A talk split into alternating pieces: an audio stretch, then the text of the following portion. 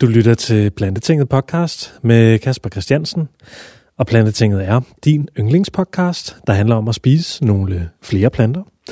Og i dagens afsnit af Plantetinget har vi inviteret en hammerne spændende gæst forbi. Han hedder Morten Birkved, og han forsker ude på Syddansk Universitet, hvor han arbejder med blandt andet livscyklusanalyser og bæredygtighed og klima og alt derimellem.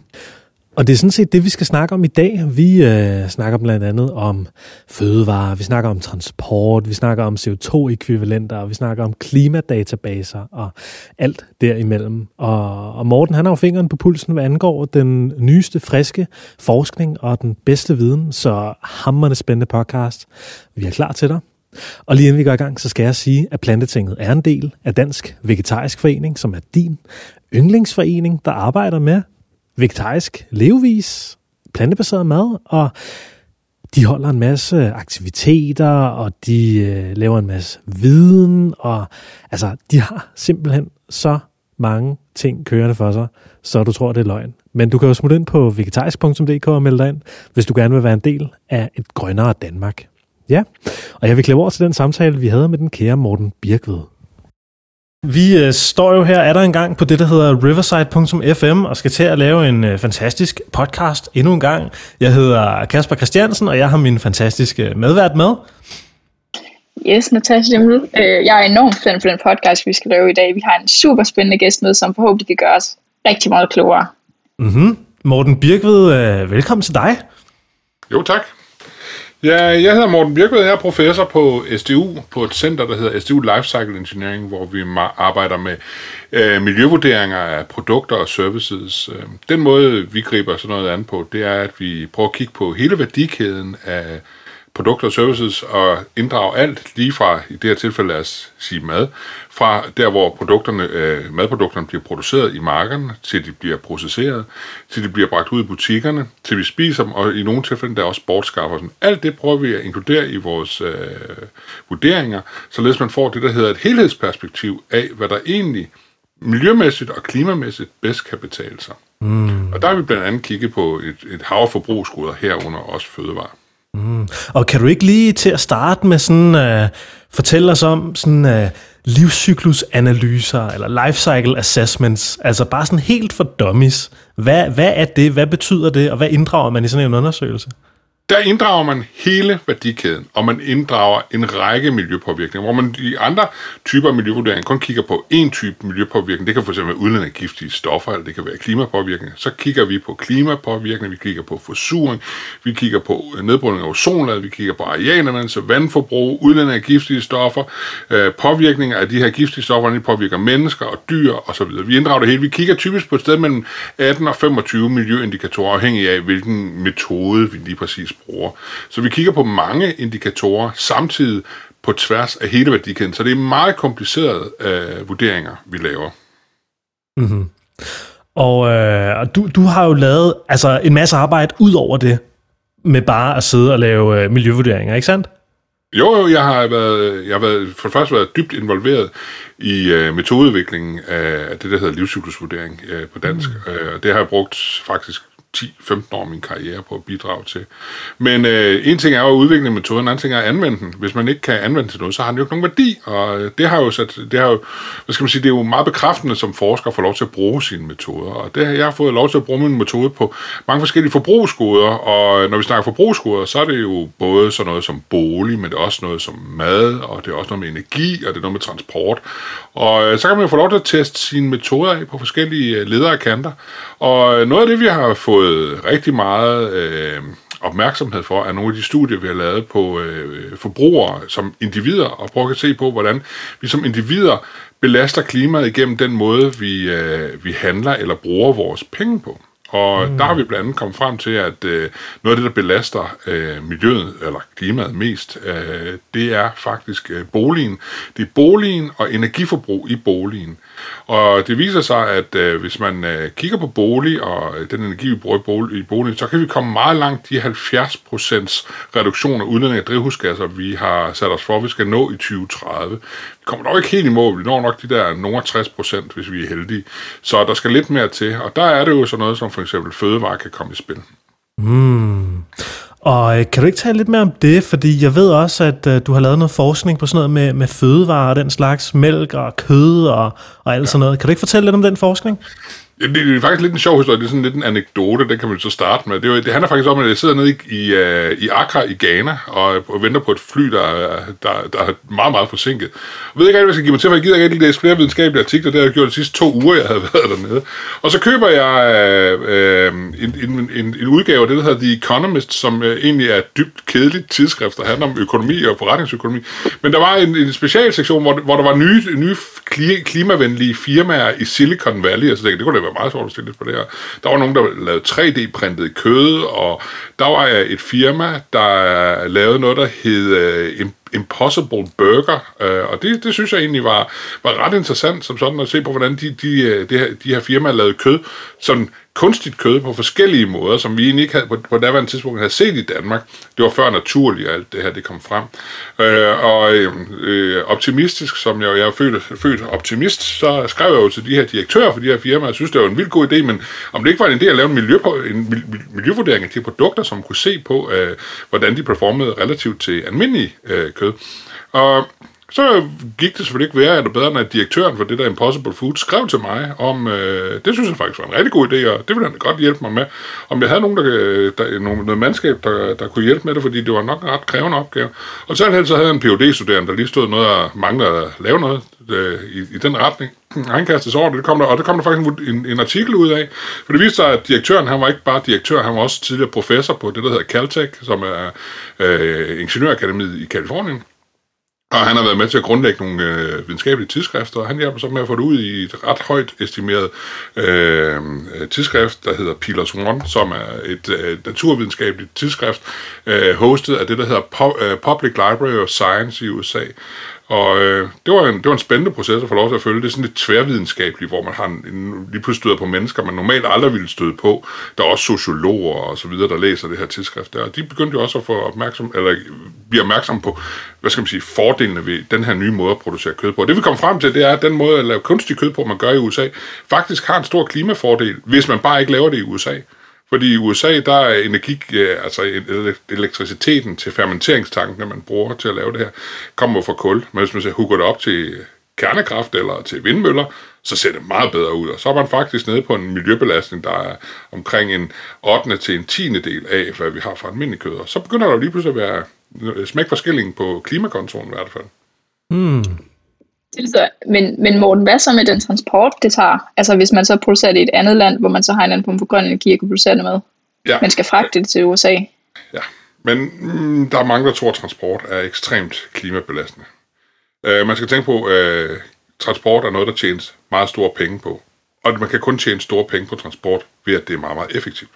Vi, vi taler videnskabeligt om noget, vi kalder the transport trap, og det er den generelle befolkning, der tror, at transport betyder meget i klimaregnskabet. Tommelfingerreglen er, at det sjældent betyder mere end 10% af klimabelastningen. Uh, I skal tænke på at sende en, uh, en 40-fods container over Atlanten, koster omkring 1000 dollars. Det, uh, hvis, du skal, hvis man skal tjene penge på det, så skal det gøres rigtig, rigtig effektivt. Det vil sige, de skibe, der sejler, er for det første ekstremt teknologisk øh, højt udviklet, men de transporterer også rigtig mange containere ad gangen. Og det vil så sige, at den enkelte container belaster ikke særlig meget. Hmm. Okay. Hvad med, nu bevæger vi lidt om det transportområde, så jeg føler lige bliver nødt til at spørge, hvad så med transportsektoren generelt? Fordi nu snød vi jo lidt før vi gik i gang med podcasten og snakkede lidt om, hvordan øh, det plantebaserede kost var. Hvad var, sagde du, 16, 17 procent af kost? Var 16, 17 procent? 17 procent af, af, af, af vores personlige klimabelastning kommer fra kosten. Og det er yes. gennemsnitsdanskeren, så at sige, der spiser det hele, ikke? Ja. Øhm, hvad så med gennemsnitsdanskernes transportforbrug? Nu tænker jeg på de her lækre Gran Canaria, badeferie og den årlige tur til Thailand og sådan noget. Hvordan, hvordan fylder det i regnskabet? Det er lidt en anden side, for det, det kommer jo så oven i hatten på alt det andet, vi har, for det vi, det, vi kan se, det er omkring 12-15 procent af vores klimabelastning kommer faktisk fra flytransport, og det er både i forretningssammenhæng, men også på ferie, i, i ferierelation. Problemet med, med, med flytransport er ikke, at det er ineffektivt. Øh, det er bare det faktum, at når man flyver, så forbruger man rigtig, rigtig meget transport på meget, meget kort tid. Det er jo fordi, man flyver stort sagt, når man skal til Thailand, så er det jo mange tusind kilometer. Og den enkelte kilometer måske ikke som miljøbelastning, når du har flere tusind kilometer, så kan det lige pludselig begynde at bonge ud på ens personlige konto. Og det tænker folk ikke over. Flytransport er generelt øh, meget øh, klimabelastende. Men det kommer der også løsninger på. Der arbejder vi faktisk på. Vi har lige fået bevilget her for to måneder siden et stort EU-projekt, hvor vi faktisk skal til at lave nye øh, jetfuels øh, på SDU, som øh, er tæt på klimaneutral. Og det vil så sige, at øh, vi forestiller os, vi forestiller os, vi har fået, det er måske meget sjovt lige at nævne, øh, 50 millioner danske kroner til at lave en halv liter jetbrændstof. Det, vi regner med, at det bliver billigere over med tiden. Men øh, det, vi skal, det vi vil lave, det er, at vi vil faktisk tage CO2 fra skorsten, for eksempel fra affaldsforbrænding, øh, lad det reagere med brint, der er lavet på vindenergi, ved at bruge en katalysator, øh, der lige er blevet patenteret i Holland, øh, det er TNO i Holland, der har patenteret det, der vil vi lade de her to gasser strømme henover, og ud kommer der så nogle kortkæde oliemolekyler, som man så ved at raffinere lidt mere på, kan lave om til de her olieblandinger, som jetmotorer skal flyve på. Jetmotorer er ekstremt kredsende. Hvis man giver jetmotoren den forkerte fuel, så går pakninger og ting og sager i stykker, og så falder flyvemaskinerne ned. Så det er meget vigtigt, at de her olieblandinger, man hælder i en flyvemaskine, har en helt præcis blanding. Øh, et blandingsforhold, og der er de rigtige øh, olier i, der kan smøre de her O-ringe, der er inde i jetmotoren, og hvad ved jeg.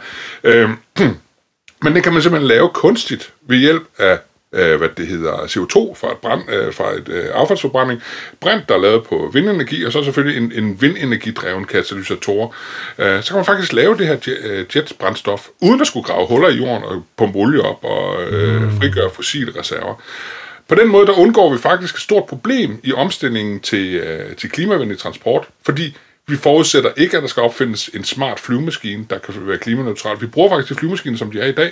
Vi hælder bare en anden slags brændstof på. Mm. Og det er den slags løsninger, vi mener, man skal bruge til at nå de her langsigtede mål. Fordi vi kommer ikke frem til at have en sol, solardreven øh, øh jetflyver de næste, jamen, jeg skyder på 100 år. Så hvis vi skulle vente på det, så ville vi aldrig komme i mål med vores klimamål. Vi bliver nødt til at være innovative og kreative, når vi skal løse den her problemstilling. Mm. Det lyder på mig også som om, at øh, altså, der er en eller anden form for, for teknologisk optimisme. Ikke? Nu, øh, nu havde jeg, jeg, jeg læser miljøplanlægning ude på RUK, og der havde øh, vores underviser i dag, han, han kritiserede lidt det her med, at vi har en eller anden form for, for teknologisk optimisme, ikke? Og, og vi ligesom, øh, regeringen, øh, den danske regering ligesom har under hele det her klimaspørgsmål, så stort fokus på, at, at teknologien spiller den helt store rolle. Ikke? Men der er selvfølgelig også nogle, nogle sociale og lidt mere lavpraktiske, adfærdsmæssige uh, ting, vi bliver nødt til at tænke ind i den ligning her. Morten, hvor, hvor, hvor stor en del af den her grønne omstilling, som vi står overfor, skal være adfærdsdreven, og hvor meget af den tænker du skal være teknologidreven? Jamen, det afhænger af, hvad man mener adfærd er. Fordi altså for eksempel det her med boliger, der belaster klimaet ekstremt meget. Øhm, en af løsningerne er jo, at vi bor flere mennesker på samme areal. Og det er jo sådan set en adfærd, at vi forbruger stadigvæk bolig, som vi gør i dag. Vi skal bare være flere om at dele den. Øh, så på den måde kan man jo løse problemerne af det, man i 70'erne, 60'erne og 70'erne kaldte kollektiv boligformer, øh, eller hvor man bruger flere generationer under, under, under et tag. Det er en adfærdsændring, som, som vi mener er realistisk. Øh, jeg var faktisk blevet interviewet af TV2 for nylig angående de her tiny houses. Øh, jeg ved ikke, om I kender begrebet tiny house, men de her små, små øh, huse, øh, som nogle gange sættes, på, sættes på hjul og kan transporteres rundt. Ikke? Øh, og det, øh, det, vores beregninger viser, at man faktisk overforbruger lidt øh, ressourcer ved at bygge de her, fordi du har ekstremt meget overflade på de her små huse. Og det vil sige, at hvis du bygger en masse bitte små huse, så ender du med at bruge, bruge en masse ressourcer på at bygge klimaskal relativt til boligareal. Hvorimod, hvis du bygger enkelte store huse, der kunne rumme det samme antal mennesker på det samme areal, ville overfladearealet til, øh, relativt til gulvarealet faktisk være mindre. Og det vil så sige, så vil man faktisk bruge, bruge færre ressourcer på at opnå det samme boligareal. Så det er ikke, en, det er ikke en særlig hvad skal man sige, miljø- eller klimaeffektiv boligform, men den har så andre øh, hvad skal man sige, øh, fordelagtigheder, og det er for eksempel, at øh, de her folk, der, der lever på den måde, de bliver hurtigt gældsfri og så videre der. Så klimamæssigt tror jeg ikke, man skal sælge den løsning øh, altså, som, som den, den, store, den, den store påfund til at nå 2030-mål. Der er nogle andre kvaliteter ved, ved tiny houses, øh, bare ikke lige klima i det her tilfælde. Mm. Og en anden ting er, hvis vi boede flere mennesker i de hus, vi allerede har, så var det formentlig en langt bedre løsning klimamæssigt. For så skulle I slet ikke til at bygge noget nyt. Og vi ville faktisk bruge flere mennesker sammen, hvilket faktisk kunne have en positiv social feedback. Og vi skal jo tænke på, at sociale påvirkninger er faktisk en del af bæredygtighedsbegrebet. Nu snakker vi om miljøpåvirkninger, klima og så videre. Der. Vi skal tænke på, at der er noget, der hedder økonomisk øh, bæredygtighed, der er også noget, der hedder social bæredygtighed. Social bæredygtighed kunne godt være, at vi simpelthen boede flere generationer under samme tag, at man ligesom i gamle dage måske boede sammen med bedsteforældre og oldeforældre, der tog sig af ens børn, mens man var på arbejde, og det ikke skulle institution. Det ville måske være et mere effektivt samfund. Mm. Men også på fødevareområdet, altså nu snakkede du før om Impossible Foods, så det er jo også nogle teknologiske innovationer, ikke? Som, øh, og så kan man så spørge sig selv om, hvor, hvor, hvor givetigt er det i det her klimaregnskab her. Men, men, men også med adfærd og sådan noget. Hvad, hvad, hvad tænker du der, Morten? Jamen altså, hvis vi holder os til kost og kigger på de muligheder, vi har for at regulere vores kost, så øh, når alle tænker på klimavenlig kost, så tænker vi jo alle sammen på vegetarer og veganere. Og øh, det har vi selvfølgelig prøvet at regne lidt på. For det første har vi prøvet at se på, hvor stor en andel af vores øh, carbon footprint øh, kosten øh, øh, udgør. Øh, og det, der er vi kommet frem til de her 16-17 procent, som, øh, som kosten belaster klimaet med gennemsnitligt for en gennemsnitsdansker. Og det vil så sige, det er en dansker, der spiser alt, øh, drikker mælk og spiser kød og grøntsager i den anbefalede sammensætning jævnfør af det Landbrugsministeriet eller Sundhedsministeriet, der, der giver de her anbefalinger. Øhm, så vil vi kigge lidt på, hvad man egentlig kan spare ved at blive vegetar og veganer, og øh, det vi kommer frem til er, at ved at blive vegetar eller veganer, der kan man spare op til 50 procent, og det er jo trods alt meget. Man skal tænke på, at afhængig af, hvordan man opgør klimabelastningen for en dansker, så udleder en dansker i gennemsnit cirka 7-7,5 tons øh, CO2-ekvivalenter om året. Og øh, lad os bare sige, 20 procent af det, øh, det er omkring halvanden tons, og 50 procent af det, 750, øh, det er ret mange, øh, et ret stort klimaaftryk, vi kan spare på at blive vegetar. Det vi så, der er lidt overraskende, i hvert fald for os, det var, at øh, forskellen mellem vegetar og veganer er så lille, at vi statistisk ikke kan se en forskel på de klimabesparelser, man kan opnå ved at gå fra at være vegetar til at blive veganer. Der er forskellen så lille, at øh, vi med de usikkerheder, vi har på vores vurderingsmetoder, ikke kan sige, at det kan betale sig. Hmm. Men der er andre grunde til at blive øh, veganer, det er jo de etiske, så at sige. Ikke? Mm, mm. Nu, øh, nu har Concito været ude og, og frigive den her store klimadatabase, ikke? hvor man har lavet sådan en stor database over fødevares, hvad kan man sige, klimapåvirkning. Jeg tror, det er CO2-ekvivalenter, det er blevet opgjort i. Øh, hvad, hvad tænker du om sådan et initiativ? Jeg tror, man ligesom fra Concitos side har tænkt, at man vil bruge det til ligesom at, guide supermarkederne og de her fødevareudbuds fødevareudbudssteder her. hvad hvad tænker du om sådan et projekt der? I modsætning til mange af mine kolleger, så er jeg faktisk ret begejstret for det, fordi øh, altså, det har fået en meget, en meget hård medfart, og jeg synes, det er en uberettiget medfart. Fordi, man tænker på, hvad havde vi før? Vi havde ingenting før. Nu har vi mindst noget, vi kan, et værktøj, vi kan bruge. Øh, og jeg kender også Michael Mintner inden for Concito, eller jeg skrev i hvert fald på, øh, sammen med ham på LinkedIn her til, øh, så jeg kender ham det nok så meget sagt. Men øh, vi er i hvert fald uh, LinkedIn pals, kan vi ikke sige på den øh, Og jeg synes faktisk, det er et rigtig godt initiativ, for det, det giver nogle, et regn, en, en regnemaskine, folk kan bruge og kan finde, finde ud af, jamen, hvor at navigere. Der er nogle metodiske problemstillinger ved denne her øh, platform, men som jeg har forstået det, så er det jo bare et startskud, øh, og det er noget, der vil blive itereret på og blive forbedret over årene. Så jeg er overbevist om, at vi nok skal ende med et produkt, der er rigtig, rigtig godt. På nuværende tidspunkt, så kan man selvfølgelig sætte alle mulige øh, øh, fingre på øh, datagrundlaget, fordi det kommer fra alle mulige ledere kanter de her øh, datasæt, de har sammenstillet, og de er nogle gange ikke sammenlignelige og så videre der. Men de har sat dem sammen trods alt. De har samlet det under samme hat, der gør, at man så kan faktisk beregne en klimabelastning fra sin kost. Det kunne vi ikke før, eller det kunne den øh, gennemsnitsdanskerne Jeg kunne måske godt, det ville bare tage mig rimelig lang tid. Nu kan jeg gøre det på 5 minutter. Mm. Så jeg synes, det er en god idé, og jeg synes, det, vi har brug for nogle værktøjer, der simpelt kan guide os i vores valg omkring indkøb, omkring, øh, hvad skal man sige, øh, diætmæssig orientering. Hvad er det for en diæt, vi skal følge, og hvorfor? Øh, men øh, man skal selvfølgelig også være sikker på, at de resultater, man får, er korrekte. Men øh, jeg ser sådan lidt på det. Lige på det nuværende tidspunkt, så er det nok det mest korrekte, som forbrugeren kan få. Det er det, de kan få fra den store danske øh, mm. fødevaredatabase der. Mm. Mm. Men øh, Morten, jeg kunne tænke mig at snakke lidt mere omkring det her med, at man statistisk set ikke kan se en forskel på, hvad vegetar og veganer. Fordi nu ved jeg, at der er, vi har lavet en lytterundersøgelse, så vi ved, at mange af vores lyttere de spiser vegansk og plantebaseret. Øhm, og min umiddelbare opfattelse har været, at de produkter primært, der kommer fra køer, som smør og fløde øhm, og mælk, at de har en ret stor miljøpåvirkning. VS, hvis man switcher til for eksempel, eller switcher til plantemælk eller naturlig plantesmør. Kan du fortælle lidt mere om det? Altså, er der slet ikke nogen gevinst? Øh, men altså, når man bliver veganer, så spiser man også nogle andre ting. Og der er øh, for eksempel tofu, som øh, jo også øh, udleder metan i produktionsfasen. Øh, det er jo det samme som køer, der gør køer af klimabelasten. Det er på grund af, at der dannes metan i deres fordøjelsessystem, og øh, det udledes så som øh, metan, som øh, bidrager øh, er det 25 gange så meget til øh, drivhuseffekten som øh, den tilsvarende mængde CO2. Øh, så jo, man, man, man sparer selvfølgelig køerne, men man begynder også at spise nogle andre ting, som er ret øh, klimabelastende. Herunder for eksempel også ris. Øh, ris er faktisk ret klimabelastende.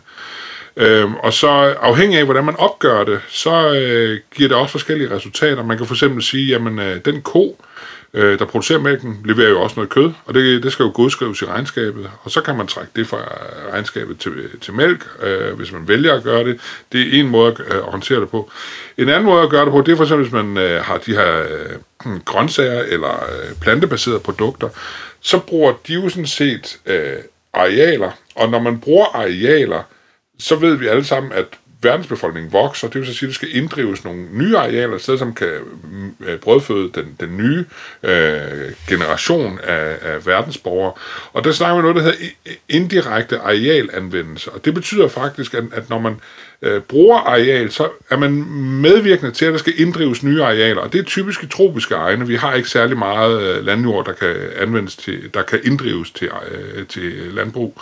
Det er typisk ned omkring øh, ækvator i, i Ghana og øh, den del af Afrika, Vestafrika, og så selvfølgelig også i Amazonas. Og det vil så sige, når man så inddrager, inddrager de her øh, naturlige områder, så er der en masse carbon i jorden, som omsættes, som udledes som CO2, og som metan, og som øh, nitrøse gasser, der alt sammen bidrager til drivhusgassen. Så selvom man beholder sig til at spise plantebaseret kost, så bidrager man også til øh, hvad det er, udledning af, af drivhusgasser i, i væsentligt omfang.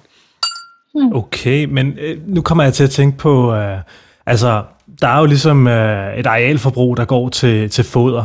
I øh, Danmark for eksempel, så har vi, øh, hvad er det, 80% af vores landbrugsjord, eller er det mere, der går til, til foderproduktion, ikke? Til, til, man kan sige, mælkeproduktionen og kødproduktion og sådan noget. Det er jo noget, Dansk Naturfredningsforening har sat fokus på.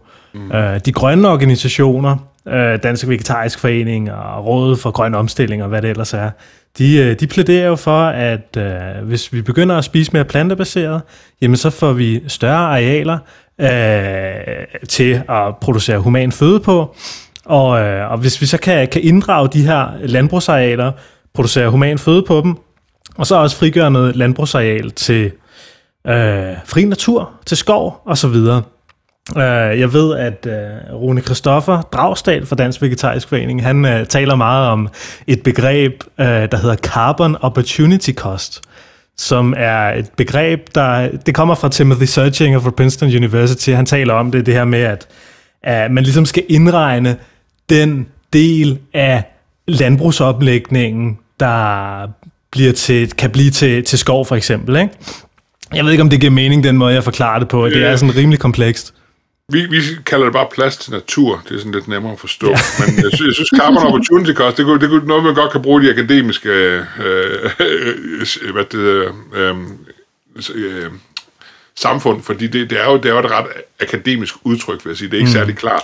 Men plads til natur, det er selvfølgelig klart, fordi øh, plantebaseret, hvis vi alle sammen levede plantebaseret, vil vi spise mere areal, øh, hvad skal man sige, mindre arealkrævende øh, fødevarer. Og det, øh, vi ved alle sammen, at en grund til, at øh, vi bruger så meget landbrugsjord, som vi gør, det er, fordi køer og, og svin er ret ineffektive. Jeg havde en phd studerende det var faktisk den samme, der øh, havde med hvad det er, Impossible Food at gøre. Han sagde, som ingeniør, så skal man jo virkelig være opfindsom, hvis man vil komme på en mere ineffektiv øh, proces end omdannelsen af planter til kød i en ko. Altså, du, får, du propper 100% ind og får 10% retur. Altså, der findes vel ikke noget moderne system, der... Man vil ikke udvikle som ingeniør et system, der var så ineffektivt. Øh, en ko er noget af det mest ineffektive, vi, øh, vi, vi har i vores fødevareproduktion, og det, det er folk ikke lige klar over, at... Øh, Jamen altså, du får kun 10% af dine investeringer retur. De kan jo så overveje, om det var noget, de ville gøre med deres egen penge, hvis det var, hvis det, var det, øh, at øh, den måde, de ville investere på, det ville de næppe. Men øh, hvis vi, det er selvfølgelig klart, hvis vi selv spiste, øh, eller brugte det areal, som vi bruger til at producere foder til køerne, til at producere grøntsager og øh, hvad det hedder, korn på, så ville vi kunne brødføde langt flere mennesker på det samme areal. Øh, langt flere mennesker. Og det, er jo, det vil så gøre, at der vil komme mere plads til naturen. Men det forudsætter så, at vi kan omstille befolkningen til at være vegetar og vegansk. Og øh, Mm, nu har der jo lige været valg i USA, og vi har jo så alle de der QAnon og øh, så videre der. Der findes jo også nogle af de mere, hvad skal man sige, øh, rabiate øh, fraktioner i USA, og der er blandt andet den der The Angry Viking, det ved jeg ikke, om I har hørt om. Nej. Øh, som, øh, det, det, det er folk, der støttede Trump, øh, som mødte, tropper op i t-shirts, hvor der stod Guns, Whiskey and Steak. Det var, det var sådan der, deres valgprogram. øh, og der skal man jo bare være klar over, at øh, de repræsenterer jo sådan set en, øh, en fraktion, vi ikke taler så tit om, og det er, det er folk, der, der faktisk er villige til at gribe til våben, når man begynder at anfægte deres måde at ernære sig på. Det ser vi ikke så meget i Danmark, det er vi forskånet for herover, men øh, rundt omkring i verden findes der folk, der vil gå meget langt for at undgå, at de skal ændre den måde, de ernærer sig selv på.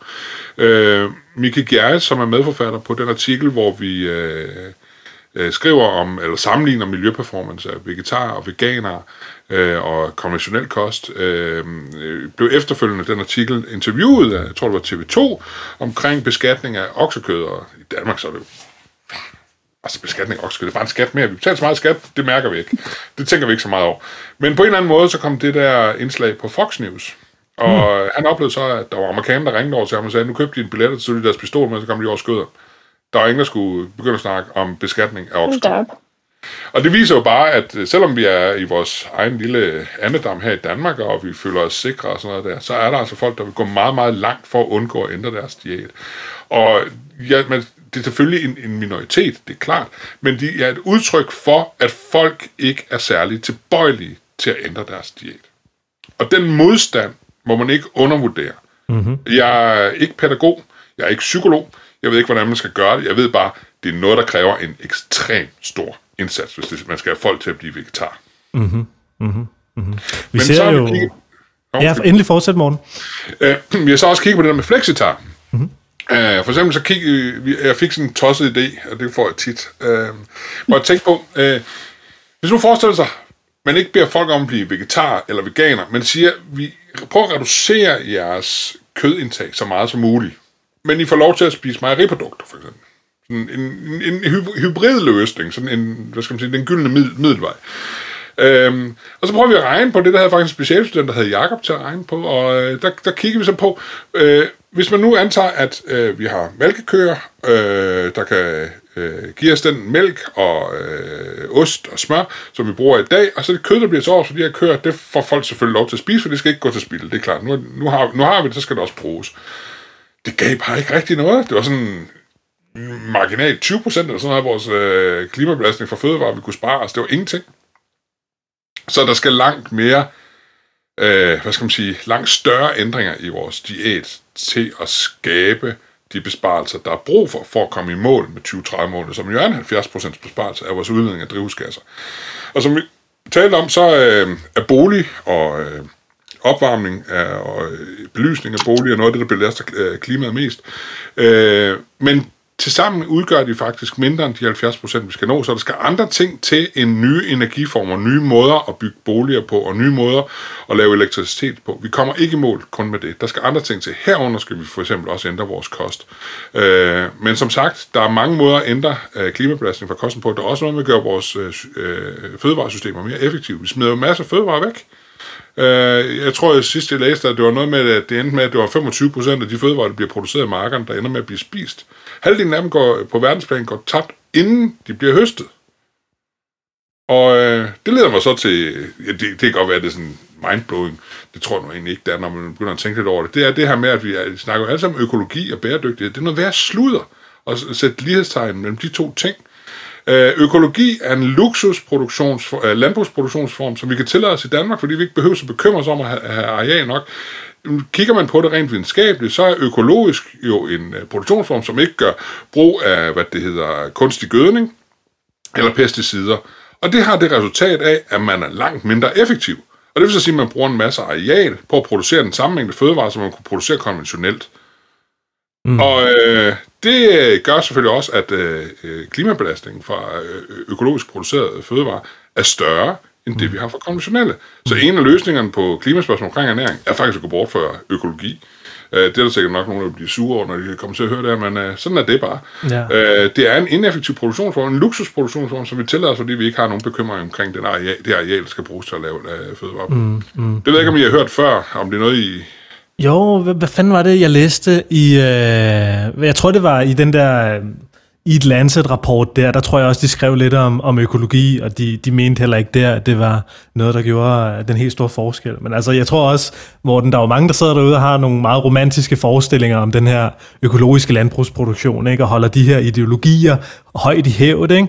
Mm. Øh, hvad kan man sige? Og, og det er selvfølgelig helt sikkert et, et kritikpunkt, men, men der sidder også nogle, nogle, nogle stærke kræfter, ikke? og nu har økologien ligesom også fået fået meget, meget stor opbakning også fra statens side her de seneste mange år. Ikke? Man har ligesom set det her økologiske opsving, og hvad er det? 16 procent af alle øh, fødevarer, der bliver solgt i dag, de, bliver, de økologiske.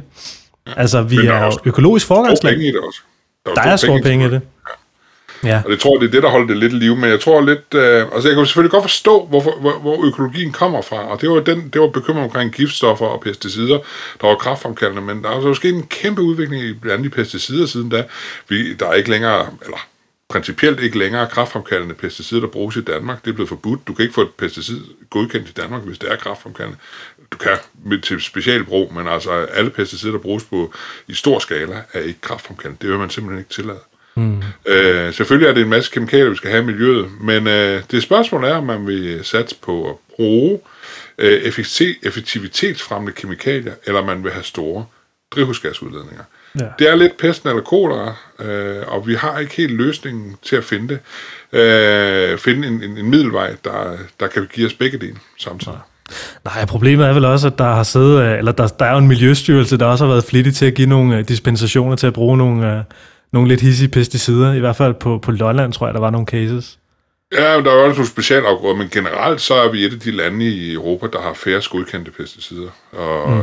jeg, mener, jeg, jeg har selv siddet med pesticidgodkendelse way back, 15 år siden eller sådan noget, og øh, det er ret restriktivt i Danmark. Og det, mm. vi har et øh, system, der selvfølgelig har været under angreb af den tidligere regering, og nu er det ikke er så effektivt, som det var tidligere.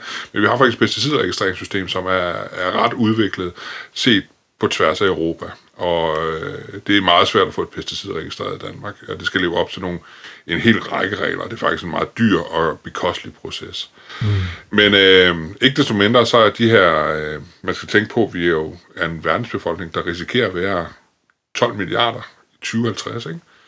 Øh, og spørgsmålet er, hvordan pokker vi skal brødføde alle de her folk, når vi allerede nu har udfordringen med at øh, producere fødevarer nok. Det kommer ikke til at ske uden brug af pesticider og kunstig, øh, kunstig gødning, kunstgødning. Det er, det er ret overbevist om. Så på den måde kan man jo så sige, at pesticider er ikke noget godt, men det kan redde os for noget, der er endnu værre. Mm. Øh, og det er jo igen det her med, når folk sulter, Øh, Øh, vi så, hvad der skete i Rwanda, når folk sulter tilstrækkeligt længe, og det er, at øh, folk begynder at slå hinanden ihjel. Og der skal vi jo ikke ud. Altså undskyld mig, så hellere pesticider, vil jeg sige. Ikke? Øh, der har været mange spekulationer om, om netop Rwanda. Rwanda er et godt eksempel på, hvad der sker, når man begynder at løbe tør for landbrugsjord. Øh, de havde jo et, øh, et landbrugssystem, hvor når man arvede sine forældre, så blev landbrugsjorden splittet op, og til sidst så ender man med så små plots, at det bliver ret øh, ineffektivt, fordi du har ret, ret store grænseflade. Men også det faktum, at befolkningen så vokser samtidig, at du bliver flere og flere mennesker, der skal øh, deles om et mere og mere ineffektivt fødevareproduktionssystem. Det er jo sådan to, to ikke svært, og det gik galt, og det gik rigtig galt. Mm. Men øh, for at undgå den lignende, øh, lignende situation rundt omkring, er det, er det vigtigt, at vi sørger for, at der er mad nok til alle, og vi tænker fremad. Øh, og vi ved jo, øh, hvis vi går ind og kigger på øh, WHO's øh, fremskrivning af øh, verdensbefolkningen, så kan vi jo se, at der er nogle scenarier, der leder til, at vi får brug for væsentligt mere mad, end vi har brug for i dag. Og det må mm. vi jo ligesom håndtere. Ja. Så vegetarisk kost, det øh, vil være det første effektive skridt? Hvad det, vil være, det vil være en væsentlig forbedring, fordi altså, hvis vi alle blev vegetar, så ville vi kunne brødføde en langt større befolkning. Det er der ingen tvivl om. Jeg ved ikke, mm. hvor, hvor meget større. Jeg vil skyde på formentlig mere end dobbelt så meget, som vi er i dag. Mm. Øh, men altså igen, at få folk til at blive vegetar, det er i min optik, at vi alle sammen bliver vegetar, en te- meget teoretisk løsning, og noget, som vi skal, akademikere sagtens kan forestille os, men som jeg ikke tror kommer til at ske. Nej. Men vi ser jo, ja, fortsæt endelig, Natasha. Ja, Morten, det er bare fordi, jeg har tænkt lidt over, at det, nu, nu siger du ikke med økologi her, at den er lidt mere skurken, end hvad man måske er blevet bildt ind, øhm, sådan generelt set. Og jeg kunne bare godt tænke mig at vide lidt om, om øh, den mængde mad, vi kan producere på, øh, på et økolog, via et økologisk landbrug på et givet antal kvadratmeter, om man kan gøre op for det dårlige ved et konventionelt landbrug, så at sige, ved at kunne have mindre arealer, der producerer det samme antal føde, øhm, og så kunne frigøre nogle arealer til, til bare at være fredet, ved at have et større landbrugsareal, som producerer mindre, men hvor man så ikke bruger pesticider og de her ting. Mm, jeg forstår ikke helt, hvor du vil hen. Du, du, du mener, at man, at man skal sidestille økologisk landbrug som en... Det, det, med, det er med et spørgsmål om, om, om hvad, hvad det vil betyde, altså om det vil være bedre, så hvis man så kunne frigøre arealer ved at bruge konventionelt landbrug, fordi man på, via konventionelt landbrug kunne producere mere mad på mindre plads, Ja, øh, jeg, jeg tror, jeg, jeg, jeg, jeg kan give dig min fortolkning af det spørgsmål, nu, hvis jeg, hvis jeg ja. forstår det korrekt. Øh. Vi, kigger lidt, vi har kigget lidt på nogle, nogle af de publikationer, der har været omkring artsdiversiteten på henholdsvis økologisk og konventionel øh, landbrugsjord. Og artsdiversiteten er lidt højere på økologisk landbrug, end den er på konventionel landbrug. Men jeg mener, på konventionel landbrug, så er artsdiversiteten 5% af, hvad den er i, i et naturligt område, og 10% øh, på økologisk landbrug. Men det gør det jo ikke naturligt. Der mangler stadigvæk 90% af arterne på økologisk landbrugsjord. Det har jo intet ja. med natur at gøre. Det man så, hvis jeg forstår det korrekt, du mener, det er, om hvis man nu brugt uh, intensiveret al landbrug, således at det var konventionelt landbrug, og dermed blev så effektivt som overhovedet muligt, og så det overskydende jord, der var, for at vi kunne opretholde produktionen uh, ved at indtage noget af det økologiske, eller tage alt det økologiske landbrugsjord og bruge det til konventionelt, og man kunne frigive det til natur. Det kunne man helt sikkert, det ville formentlig frigøre ret store arealer. Det var, det var præcis det, jeg mente. Så, tak mm, fordi, at du lige hjalp mig med en god formulering der. Men altså, man må ikke tro, at en økologisk mark er det samme som øh, fri natur. Øh, folk tror jo, det er pesticiderne, der, der slår øh, dyrene ihjel. Det, der er problemet med landbrug, det er, at man har en monokultur. Øh, set, set fra naturens syn, så er en mark en ørken. Der er en art, og øh, man manipulerer jorden. Jorden får ikke lov til at stå. Det vil så sige, at diversiteten af jordorganismer er ret lav, fordi den bliver hele tiden forstyrret. Øh, og det er også et problem. Så øh, altså, man kan, ikke, man kan på ingen måde sige, at økologi er det samme som, som, som fri natur. Der skal, det, der, du er stadigvæk nede på sådan en artsdiversitet, der, øh, der, der, der slet ikke kan måle sig med naturlige områder. Mm. Det bliver jo øh, det bliver også, altså det bliver jo lidt dystert, uh, det hele, ikke? Altså man kan sige, de her udsigter til, til befolkningstilvæksten og, og til, til landbruget og fødevareproduktionen, og nu får vi Rwanda som et, uh, et skrækeksempel her. Uh, altså, er, er, fremtiden dyster, Morten? Det afhænger af, hvordan vi handler. Uh, hvis vi tænker os godt om at gøre det rigtigt, så tror jeg ikke, den er særlig dyster. Hvad er det rigtige at gøre? Hvad, hvad siger du? Hvad er det rigtige at gøre? Det rigtige er selvfølgelig at, at tage forskud på glæderne og så sige, jamen, hvad sker der, hvis vi bliver 12 milliarder? Hvordan sørger vi for, at der er fødevare til alle? Og det vil indebære, at vi bliver nødt til at reducere vores øh, kødindtag. Øh, men man snakker nu om kødfri dage, og det tror jeg, der mange flere kan gå med til, end at helt give, øh, give slip på kødet. Lad os sige, at man spiser kød. Det gør vi faktisk herhjemme. Jeg mener, det er vigtigt, at når man har børn, og man opdrager dem til, at der er forskellige øh, diætmæssige orienteringer, og alle diætmæssige orienteringer er korrekte. Det er bare en forskellig måde at se verden på. Så øh, vi kører øh, en, en, så at sige, en dag kød, en dag vegetar. Og øh, det burde i teorien jo reducere vores øh, klimabelastning med 25 procent. Det er jo ret væsentligt. Mm. Så det, jeg så lige. Undskyld? Jeg så bare lige, der var en øh, analyse fra Coop, der havde regnet ud, at der var 16 procent af danskerne, spiser vegetarisk de fleste af ugens dage. Det er alligevel, altså det var mere, end jeg troede i hvert fald. Ja. Så øh, der er folk, der tænker sig om. Men hvis vi alle sammen gjorde det rigtigt, og reducerede vores kødindtag, lad os sige med 50 procent, så ville vi faktisk kunne brødføde et, et par milliarder mennesker mere på den landbrugsjord, vi har i dag.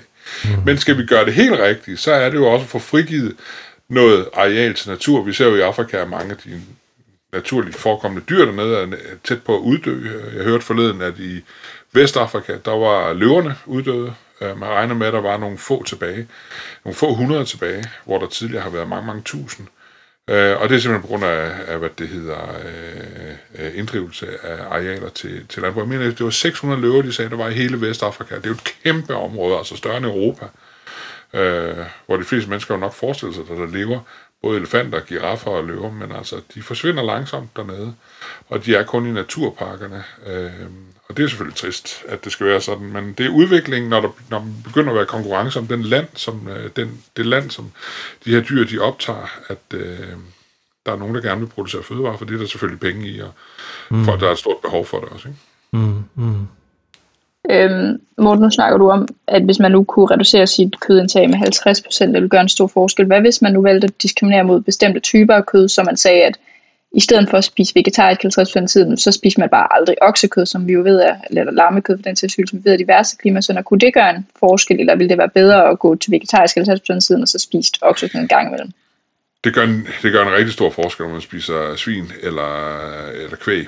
Øh, kvæg er jo, øh, hvad det hedder, drøvtykker, og drøvtykker øh, udleder øh, metan, hvor svin de er jo enmavede dyr, og det vil så sige, at de udleder ikke metan på samme måde. De skal selvfølgelig stadig have noget foder, som udleder drivhusgasser, men øh, så vidt jeg husker, så øh, afhængig af, hvordan du opgør det, så er klimabelastningen fra 1 kilo svinekød, øh, jeg tror faktisk, det var svinefilet, øh, sammenlignet med oksefilet, øh, i stedet mellem 10 og 20 procent af det, du får for oksekød. Så der er også en væsentlig besparelse der.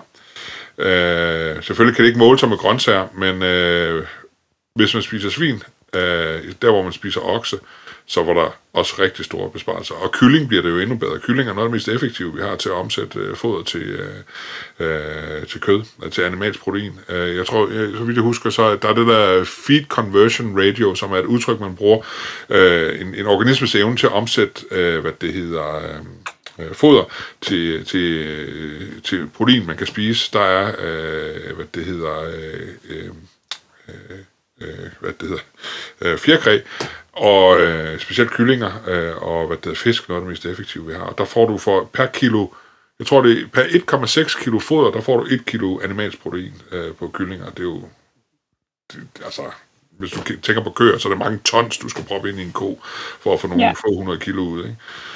Så ja, det er, noget, det er langt effektivt. Så mere kylling og mere svin, så uh, kunne vi også klare nogle af de udfordringer, vi ser i horisonten på klimasiden i hvert fald. Spændende. Ja. Øhm, og Morten, du har jo lidt sat mig og Kasper på job. Jeg læste en artikel til i dag, som jeg personligt synes var ret interessant. Den her med Landbrugsfonden, vi lige overskriften op for vores lytter lige med, og vi lægger også artiklen op, tænker jeg, her til dagens afsnit, så I selv kan kigge på den. Landbrugsfonden uddeler millioner, under 1% bliver brugt til at udvikle plantemad. Altså, det, det var, altså, jeg vidste godt, det ikke var så meget i Danmark, men jeg synes, det ville være lidt chokerende. Øhm, Ja, det er chokerende, men det er jo, øh, altså jeg har været meget, øh, siden min, jeg øh, entrerede med, hvad det er, Impossible Food, har jeg selvfølgelig været meget optaget af den her måde at producere fødevarer på, for det gør faktisk, at vi kan, vi kan omdanne øh, lidt kedelige affaldsprodukter, for eksempel kartoffelskralder og gulerødskralder, ikke, ikke fordærvet mad, men øh, ting, der bliver til overs i vores nuværende system, til ting, der egentlig er lækre og som smager ret godt. Og øh, vi har prøvet forskellige kombinationer og søge penge til det, men det har selvfølgelig været meget interessant for dem, der har læst det, men det har aldrig, det har aldrig givet nogen penge. Og det er ikke, fordi vi skriver dårlige ansøgninger. Vi får penge til alt muligt andet. Bare ikke lige det her med at lave plantebaseret fødevarer. Og jeg har også holdt oplæg i det, der hedder GUDP, som er Miljøministeriets øh, øh, hvad skal man sige, øh, forskningsstøtte øh, til udvikling af, af, af mere af miljø- og klimarigtige øh, øh, produktionsformer for fødevarer. Og der var stor lydhørhed omkring de her øh, produktionsformer, men altså når der sidder øh, folk fra Danish Crown og folk fra, hvad det hedder, øh, Venstre, øh, den, øh, hvad det hedder, den, den tidligere landbrugsminister fra Venstre, øh, Henrik, var det ikke Henrik, Henrik? Dam, det kan jeg ikke huske, anyway, øh, og skal afgøre om, hvem der skal have, øh, have penge til udvikling af landbruget, så er det selvfølgelig øh, folk, der bedriver landbrug, som de kan se en fordel af. Nu ved jeg så, i mellemtiden, at Danish Crown er begyndt også at få øjnene op for det her, fordi øh, Arla har også øh, lavet visse initiativer, der skal gøre, at de kan komme i stand til at producere de her plantebaserede fødevarer. Så øh, lurer mig om i løbet af en kort overrække, at øh, billedet ikke ser helt anderledes ud. Mm-hmm. Men øh, jamen jeg, jeg synes også bare, at den her artikel her, det var lidt sjovt, ikke? Altså, der tager de den her fond her, der hedder Promilleafgiftsfonden, den, øh, den trækker de ligesom frem og bruger som eksempel for at sige, jamen altså, øh, 54, 55% af de penge her går til foderproduktion, ikke? Uh, og kun 0,2% gik så til øh, udvikling af plantebaserede produkter. og øh, hvad det, det hedder, så vil DR så interviewe ham, øh, ham direktøren for, for fonden der. Det havde han så ikke lyst til at stille op til interview om. Det kan man jo så øh, udlede af det, hvad man vil. Men, øh, men ja, der er jo helt sikkert nogle, nogle flere penge, der skal skydes ind i det. Og nu kommer Radikale Venstre jo også øh, med et forslag her omkring at skyde 4, lige knap 4,4 milliarder i, i plantebaseret fødevare og plantebaseret madproduktion. Hvad tænker du om sådan et, sådan et uh, initiativ? Synes jeg er en rigtig god idé, fordi vi, der er langt, altså dels så er det selvfølgelig, fordi det, det er penge, der muligvis kan understøtte min forskning, hvis jeg er så heldig at få fat i nogle af dem, efter at have skrevet en masse ansøgninger og gjort mig til på den ene og på den anden måde over for de her folk. Men på den anden side, så kan, ved jeg, hvor stor udfordring vi står overfor, øh, når vi skal udvikle de her plantbaserede fødevarer, for at få folk, altså det er, jo, det er jo en måde at få folk væk fra kødet på, på en måde, hvor de i hvert fald ikke øh, øh føler, at de har givet slip på kødet. De får bare kød på en anden måde. Øh, men der er en lang række parametre, vi ikke har styr på, sådan noget som tekstur og hvordan tingene føles i munden. Altså det, det er det, vi kalder gastrofysikken omkring øh, de her øh, hvad det hedder, øh, nye føde, øh, fødeemner. Det har, vi, det har vi ikke styr på, hvordan vi styrer, og mange af de her ting skal jo fermenteres. Vi ved, at fermenterede fødevarer er ekstremt sunde der er bare ikke alle, der lige synes sauerkraut og øh, den slags ting er, er, det, er det mest lækre. Men, eller kimchi for den sags skyld. Jeg ved ikke, om I nogensinde... Kender I kimchi? Ja. Det er virkelig godt. Altså, når, man, når man har fået kimchi en gang, så er man solgt. Det er det her hvidkål med chili og ting, og man får til asiatiske retter, blandt andet i Japan og sådan noget, og Korea og så videre. Øh, det er jo enormt sundt for fordøjelsessystemet, og vi har, vi, det vi eksperimenterer i, det er det her med at fermentere øh, fødevarer på forskellige måder, og få det til at smage. Vi, vi, vi laver ikke kunstigt kød, vi laver et alternativ til kød, som, gør, at, som smager bedre, og som teoretisk set skal være sundere. Det vil så sige, at ikke nok med, at får du en bedre smagsoplevelse, du bliver også sundere. Du, der er ikke så meget fedt i, der er øh, flere af de gode næringsstoffer og så videre der. Så der, det skal være sådan en kinderæg, hvis I forstår. Man får den gode smagsoplevelse, den gode gastronomiske oplevelse, men man får også den ernæringsmæssige og sundhedsmæssige øh, gevinst ved at have skiftet fødevarer.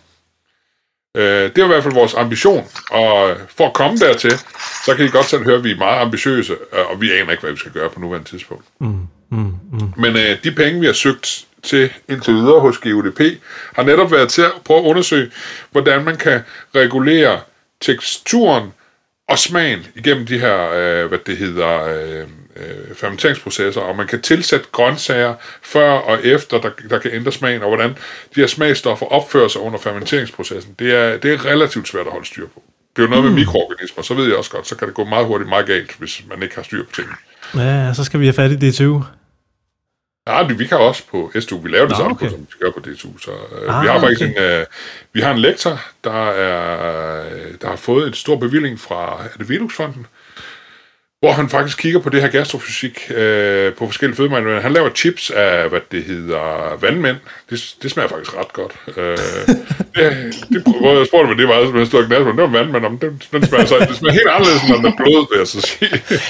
Men så nogle ting går han og roder med, og vi har selvfølgelig slået pjalterne sammen, fordi han har styr på det der med tekstur, og jeg har styr med det her med klima, og så har vi en, en, øh, en fyr fra Chile, Juan hedder han, som øh, ved alt om fermentering og forskellige fermenteringsstammer og naturligt forekommende og ikke naturligt og raffineret fermenteringsstammer. Alt det, det har han styr over.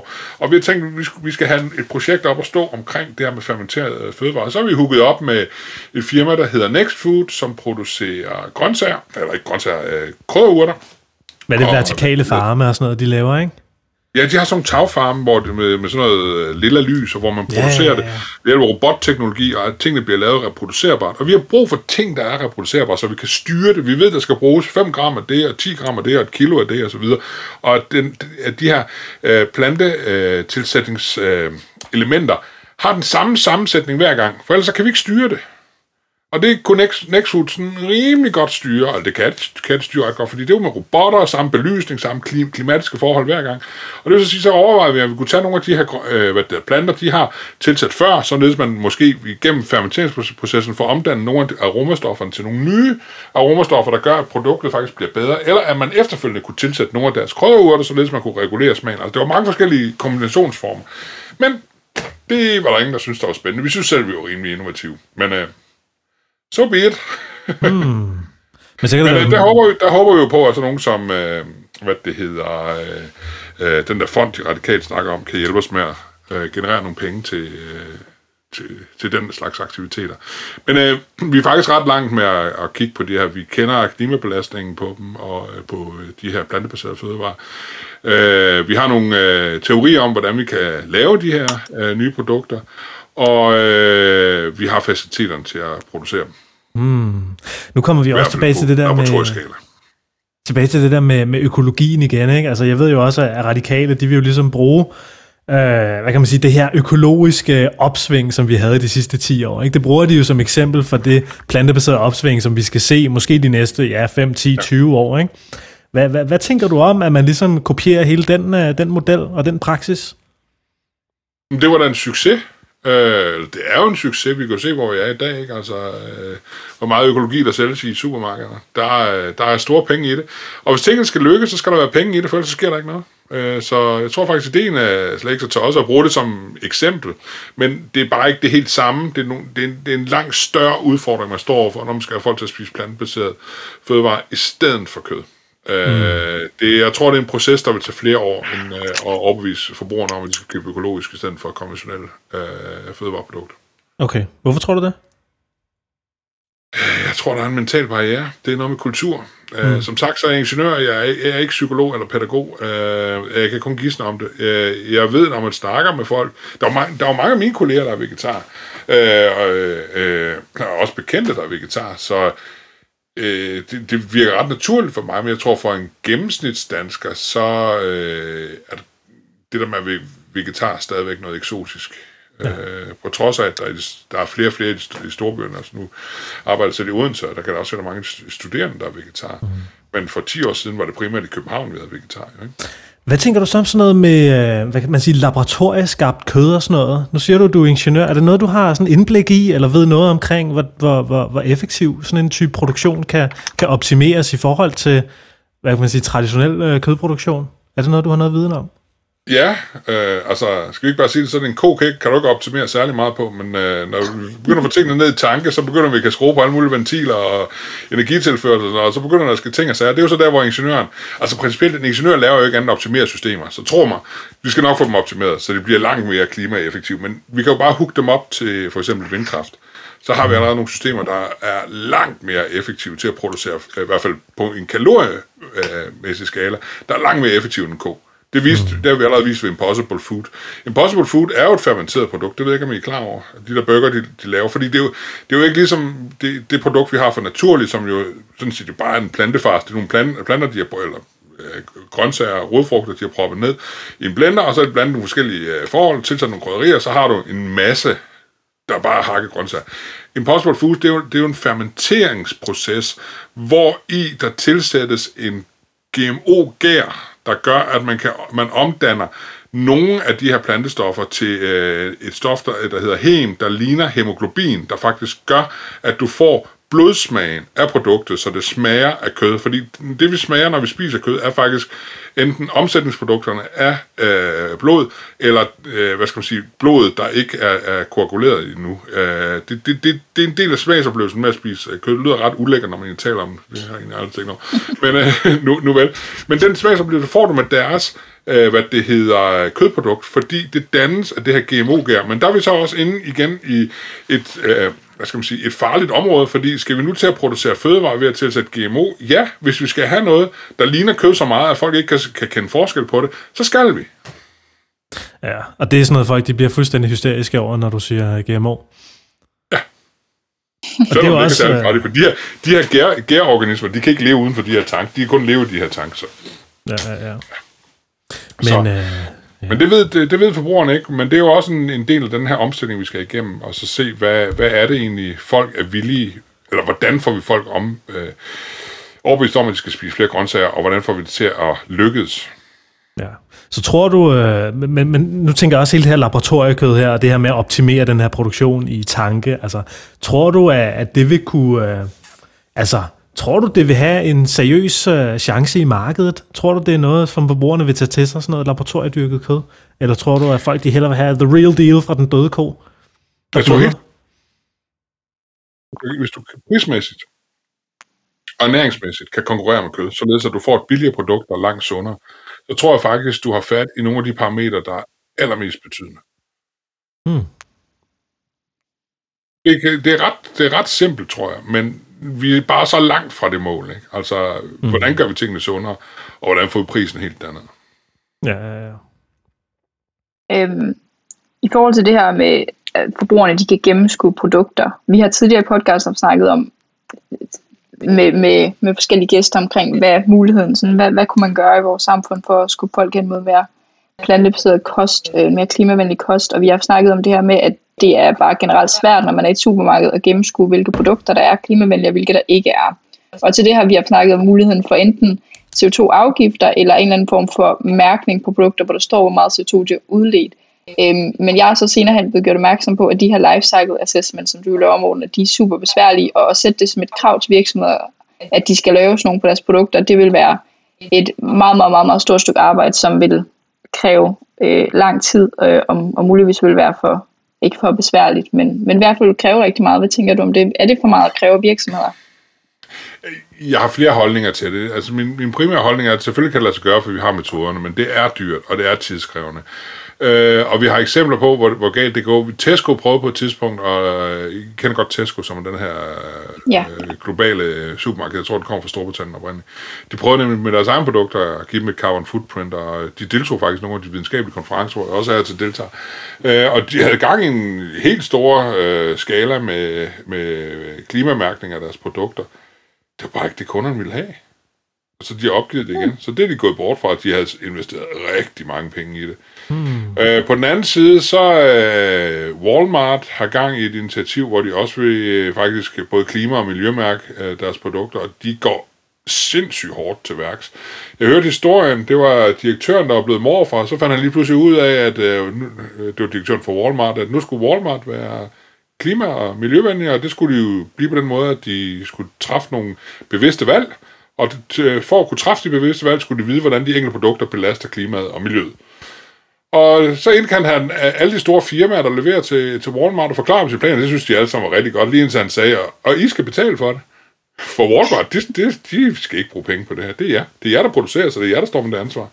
Og det, så, så blev der sådan lidt tavs, og så sagde Coca-Cola, jamen så vil de ikke levere Coca-Cola mere til Walmart. Jamen fint, så stopper vi bare her. Øh, men så stillede Pepsi sig op og sagde, så vil vi godt. ja, ja, ja. og sådan kørte der, de sælger cola igen, men cola leverer data til deres miljø- og klimavurderingssystem, som øh, deres leverandørsystem faktisk, jeg mener, de har investeret en milliard dollars i at få udviklet et system, der gør, at de kan få klima- og miljø vurderet deres produkter. Øh, nu ser man jo det her som sådan nogle, nogle løsrevne aktiviteter og en milliard der, og hvis det andre skal lave sådan en milliard, dem, sådan hænger det ikke sammen. Nogen skal starte, og det vil også være til fordel for andre, fordi andre, der køber Coca-Cola, vil jo kunne gøre brug af nogenlunde de samme data, de samme produktionsdata, der skal bruges til at lave carbon footprint i Danmark, hvis vi køber Coca-Cola fra USA, øh, i hvert fald ingredienserne, og så skal vi selvfølgelig måske have en dansk brygningsproces eller et tapningsproces, hvor vi blander det op med vand og hælder det på flasker. Men øh, altså, nogen skal starte, og så længe ingen starter, så sker der ikke noget. Mm. Og nu øh, kan jeg sige, at i dag fik jeg faktisk i min inbox fra Fødevarewatch, at Netto er gået i gang med at teste klimamærkning i øh, to butikker som del af et øh, pilotprojekt, og de tager netop øh, udgangspunkt i øh, Concitus, den store klimadatabase, ikke? og bruger det som udgangspunkt for at kunne klimamærke deres fødevarer. Øh, det, er det retvisende nok? Altså, nu sagde du selv, Morten, at man kunne kritisere den metode, de havde brugt i, i, i det. Altså, er det okay så at bruge det i supermarkeder?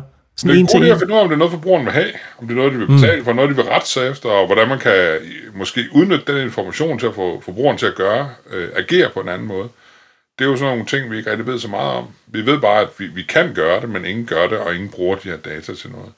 Vi har prøvet forskellige, jeg har været med til en del initiativer, hvor vi har prøvet på det samme, men det strander altid på, at de her leverandører er bange for, at den anden leverandør skal se nogle af deres data og så videre. Der. Vi har haft ting som blockchain og hvad ved jeg indenover, mm. men det er aldrig rigtig lykkes. Øhm, så øh, jeg tror ikke, den hellige gral er, er, er, er, hvad skal man sige, er fundet endnu. Øh, vi kommer tættere og tættere på den. Og det skal mm. nok lykkes en eller anden dag. Jeg ved da også, Coop, de har da også et, øh, et initiativ, hvor du kan få en klimabong. Men så skal du til at dele det her, den her klimabelastning ud på, hvor mange mennesker har du købt til, hvor mange måltider har du. At det gør det så, at jeg performer bedre end andre. Og det er altså ret svært øh, for den almen forbruger. Det er jo ikke noget, de, de sætter sig ikke hjem med en lommeregn og siger, om her der er 7,5 måltider delt ud på tre personer, og så videre der, ikke? Altså, mm. måske, det gør folk bare ikke. Nej. Ja. Men øh, det er virkelig fedt, at vi kan ligesom få, få udredt kompleksiteterne af de her spørgsmål her. Nogle dygtige ingeniører, som blandt andet dig, Morten, der øh, tager faklen og, og giver den gas med det. Vi er også ved at have været igennem vores øh, lille team her, men er der noget, du sådan tænker, du brænder inde med, eller gerne vil sige til vores øh, kære lyttere derude, inden vi lukker helt af for den her gang?